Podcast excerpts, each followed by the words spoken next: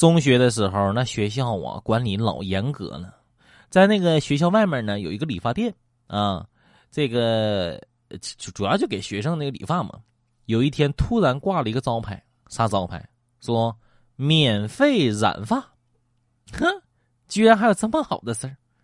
第二天呢，学校就出现了不下于二十个吧，颜色各异的发型。我估摸着就是去那免费染发了，结果可想而知，被校长看见了，那是狠狠的骂了一顿，并且让他们都去那个门口理发店，马上给我把头发染回来。就在这个时候，理发店的招牌已经改成染黑五十。我和一位交警同志同住在一间病房，没事我们俩就闲聊。他说：“哎，你知道吗？我们交警啊，就最不愿意拦的就是女司机。”我说：“为啥呀？”呃，就是一拦他们，他们就紧张，一紧张就不知道踩刹车还是踩油门了。我说：“你咋知道的？”呃，我都住院了，还我咋知道的？这个月发工资，我比同事多发了一千多，那给我开心坏了。朋友们，生活当中的小幸福、小确幸，就是靠这种，就是你跟身边人的这种小对比产生的啊，你就会很开心啊。幸福很简单的。然后我呢，就当天晚上我也是很自觉，我就买了啤酒啊，搞了几个荤菜，和同事是开怀畅饮，一醉方休。毕竟我也是一个蛮大方的人，是吧？这个这个快乐不自不能自己独享。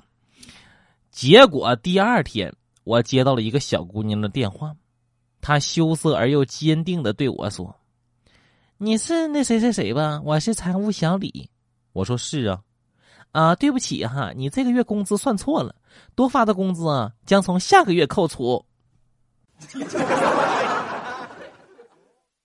早上我看到我一个大学同学啊，这个发了一个朋友圈，说生活本来不容易，当你觉得容易的时候，肯定是有人替你承担了属于你的那份不容易。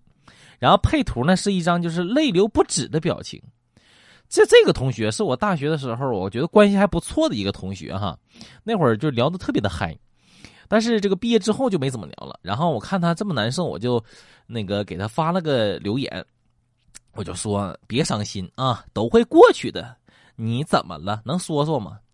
然后他就跟我回信息了，说啊，我爸妈给我按揭买了一套房子，然后又送了我一辆奥迪。